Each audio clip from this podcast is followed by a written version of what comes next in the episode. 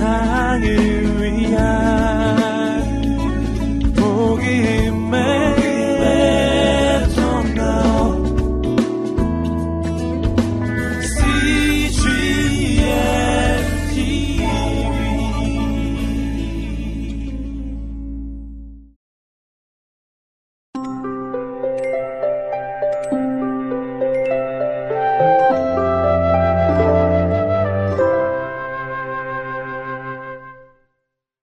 (84일) 사도행전 1장부터 2장 말씀입니다.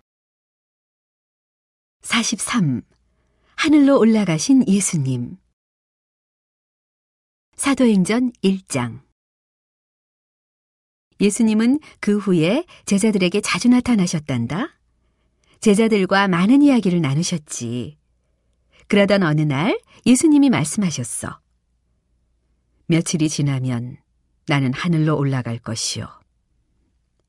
제자들은 예수님의 그 말씀에 깜짝 놀라 입을 모아 소리쳤지. 주님, 우리를 남겨두고 가신다고요? 저희는 주님 없인 못 살아요. 그렇지 않소. 예수님이 말씀하셨어. 그대들만 홀로 남겨두는 것이 아니라오. 내가 하늘에 가면 성령님을 보내겠소. 성령님은 그대들 마음속에 오셔서 항상 그대들과 함께 계실 것이요. 여러분은 성령님을 볼 수는 없지만 그분은 항상 여러분 마음속에 계신다오. 성령님께서 그대들의 마음속에 오시면 그대들이 나중에 하게 될 중요한 일을 잘 하도록 도와주실 거라오. 그것은 모든 사람들에게 내가 세상에 왔었다는 것을 전하는 일이요. 또 내가 사람들을 사랑해서 그들의 모든 죄를 깨끗하게 다 없애주었다는 것을 전해야 하오. 그대들은 나에 대한 모든 것을 이야기해야 하오. 제자들이 두려워서 벌벌 떨며 말했단다.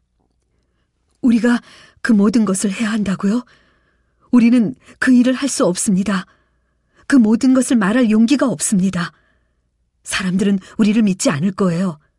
어쩌면 우리를 때리고 감옥에 가둘지도 모릅니다. 그 사람들이 예수님도 괴롭혔잖아요. 예수님이 제자들에게 다정하게 말씀하셨어. 성령님께서 여러분 마음속에 오시면 더 이상 두렵지 않을 것이요. 그 일을 할 용기도 생기지요. 여러분은 나에 대해 전하는 일을 할 수 있어. 나는 여러분을 위험에 내버려 두지 않겠소. 비록 나는 하늘에 있지만 여러분을 항상 지켜보고 있겠소. 또 여러분을 보살피겠소. 언젠가 나는 다시 하늘에서 땅으로 돌아올 것이요. 그때 모든 사람들은 내가 이스라엘의 왕이라는 것을 보게 될 것이요. 단지 이스라엘의 왕이 아니라 온 세상의 왕임을 보게 될 것이요. 모든 사람들은 내가 하늘과 땅의 왕이라는 것을 보게 될 것이요. 며칠 후 제자들은 예루살렘에 있는 한 친구의 집에 모두 모였단다. 마지막으로 함께 식사를 하고 있었지. 제자들이 식탁에 앉아 있을 때 예수님이 말씀하셨어. 잠시 후 내가 떠나고 난 뒤 그대들은 여기 예루살렘에 머물면서 내가 보낼 성령님을 기다리시오. 그 후에 여러분은 내가 모든 사람들을 사랑한다는 것을 전하시오. 이스라엘에 있는 사람들뿐만 아니라 다른 나라에 사는 사람들도 그 소식을 들어야 하오. 내가 이 땅에 왔던 것과 사람들의 죄를 다 없애주었다는 것을 모든 사람들이 알아야 하오. 식사가 끝난 뒤 예수님과 제자들은 걸어서 예루살렘 성 밖으로 나갔어. 예수님은 올리브산, 감남산으로 올라가셨어. 올리브산은 예루살렘 가까이에 있는 작은 산이야. 제자들은 예수님을 따라갔지.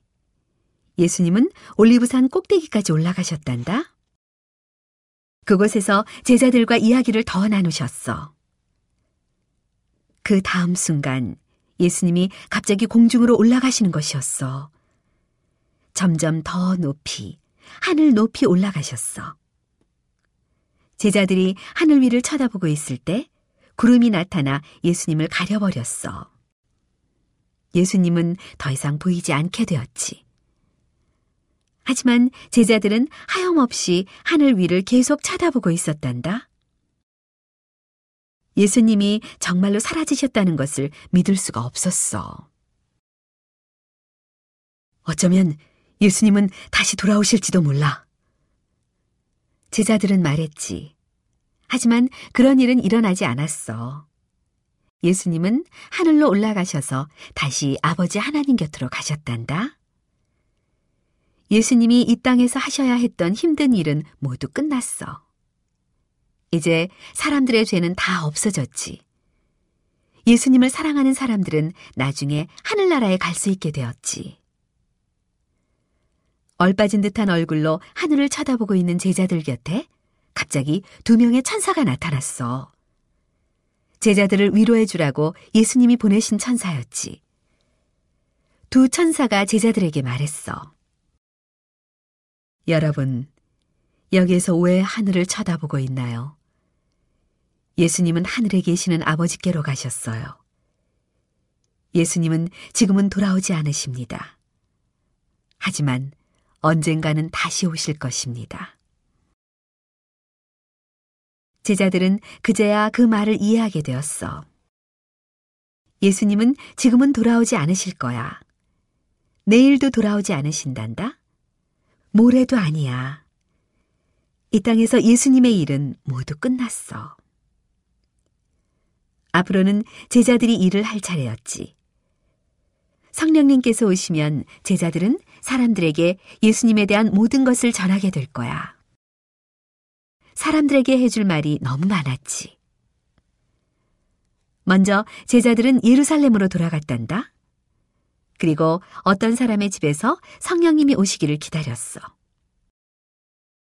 예수님을 사랑하는 여인들도 함께 모였단다. 예수님의 어머니 마리아도 함께 있었어. 이스라엘에는 예수님을 사랑하는 사람들이 많이 있었단다.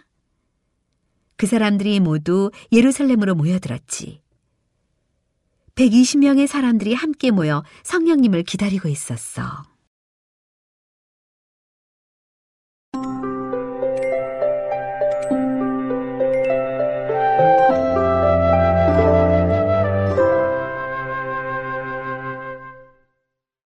사십사 오순절에 오신 성령님 사도행전 2장 이스라엘의 큰 명절인 오순절이 되었어. 예루살렘 도시는 다시 사람들로 북적댔지. 전국 곳곳에서 사람들이 예루살렘으로 몰려들었단다. 다른 나라에 사는 이스라엘 사람들도 오순절 명절을 보내기 위해 예루살렘에 왔지. 그리스, 이집트, 터키, 또 더 먼 나라에 사는 사람들이 예루살렘으로 왔어.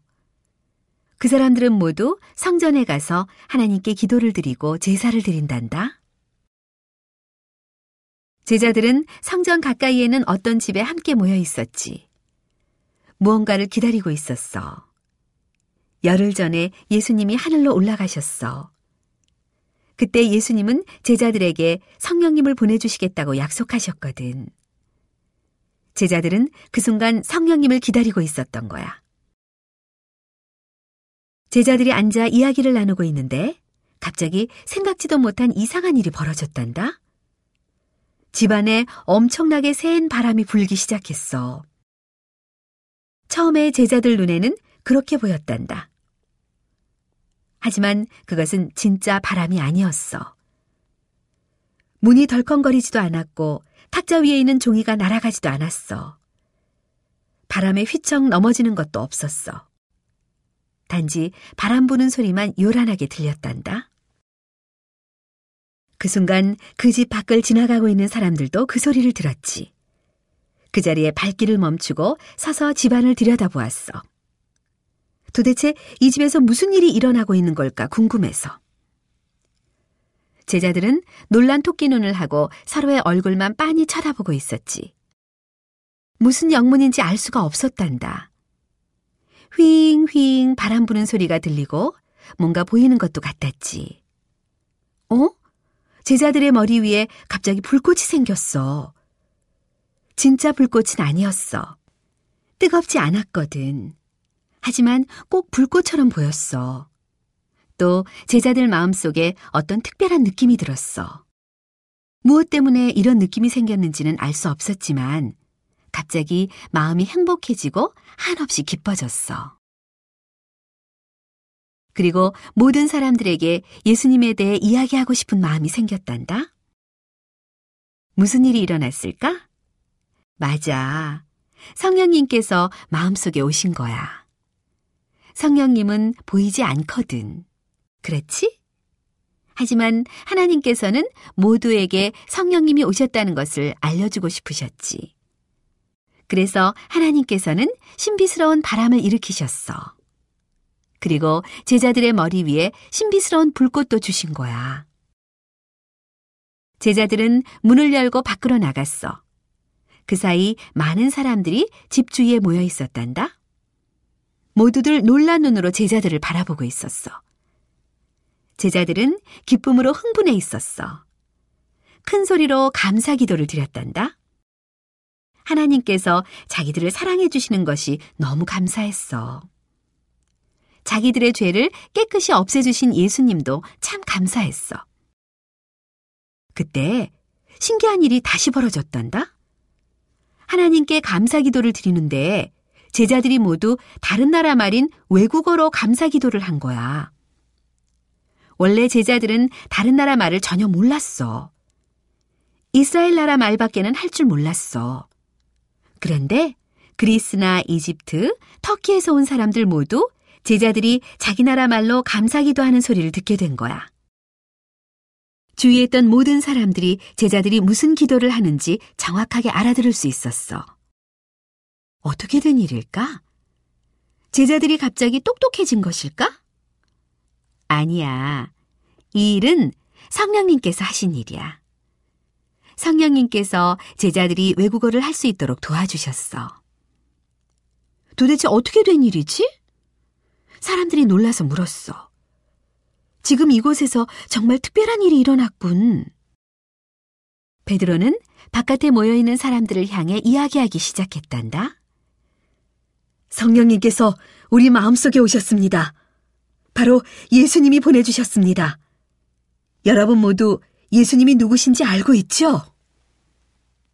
그럼 많은 사람들이 예수님을 알고 있었어. 예수님을 몇 번이나 본 사람도 있었어. 예수님이 병든 사람들을 고쳐주신 것을 보기도 했고, 예수님이 하나님에 대해 이야기하실 때 가서 그 이야기를 들은 적도 있지. 사람들은 예수님이 왕이 되실 거라고 기대했지. 하지만 예수님은 군인들에게 잡혀가셔서 십자가에 못 박히셨어. 그리고 돌아가셨단다. 그 후에 일어난 일에 대해서는 대부분 사람들이 모르고 있었어. 사람들이 모르는 그 이야기를 베드로가 말해 주었지. 베드로가 말했어. 예수님은 그냥 돌아가시고 끝난 것이 아닙니다. 그분은 죽음을 이기시고 3일 후에 다시 살아나셨어요. 그리고 열흘 전 예수님은 다시 하늘로 올라가셨어요. 예수님은 하나님의 아들이십니다. 그는 그리스도시요 구주이십니다. 여러분은 예수님을 십자가에 못 박으라고 말했지요. 그 말에 사람들은 깜짝 놀랐단다. 베드로의 말이 전부 사실이었거든. 제사장들이 예수님을 죽이려고 할 때 사람들은 소리를 모아 외쳤지. 예수를 십자가에 못 박으시오! 정말 끔찍한 일이지. 하나님의 아들을 십자가에 못 박으라고 소리쳤으니. 하지만 사람들은 예수님이 하나님의 아들이라는 사실을 몰랐어. 생각도 못했다니까. 이제 베드로의 이야기를 듣고서 그 사실을 알게 된 거야. 사람들은 하나님의 아들을 죽인 잘못을 진심으로 후회했지. 두려워하며 사람들은 이렇게 물었단다. 이제 우리는 어떻게 해야 하죠? 하나님은 당연히 우리에게 매우 화가 나 있을 거예요. 베드로 선생님, 우리는 어떻게 해야 하죠? 베드로가 대답했어. 여러분은 하나님께 여러분의 잘못을 회개한다고 말하십시오. 여러분의 죄를 용서해 주시도록 기도하십시오. 그 후에 예수님의 이름으로 세례를 받으십시오. 그러면 하나님과 여러분의 사이는 다시 좋아질 겁니다. 그때는 성령님도 여러분 마음에 오실 수 있게 됩니다. 사람들은 모두 다 그렇게 하겠다고 약속했어. 너도 나도 세례를 받았단다? 3천 명이나 되는 사람들이 세례를 받았지. 그리고 이 모든 사람들이 예수님의 가족이 되었어.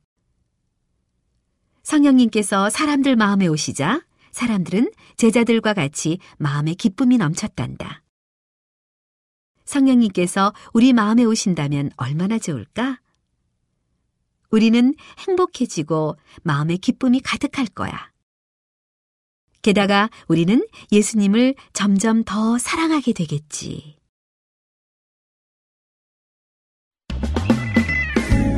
온 세상을 위한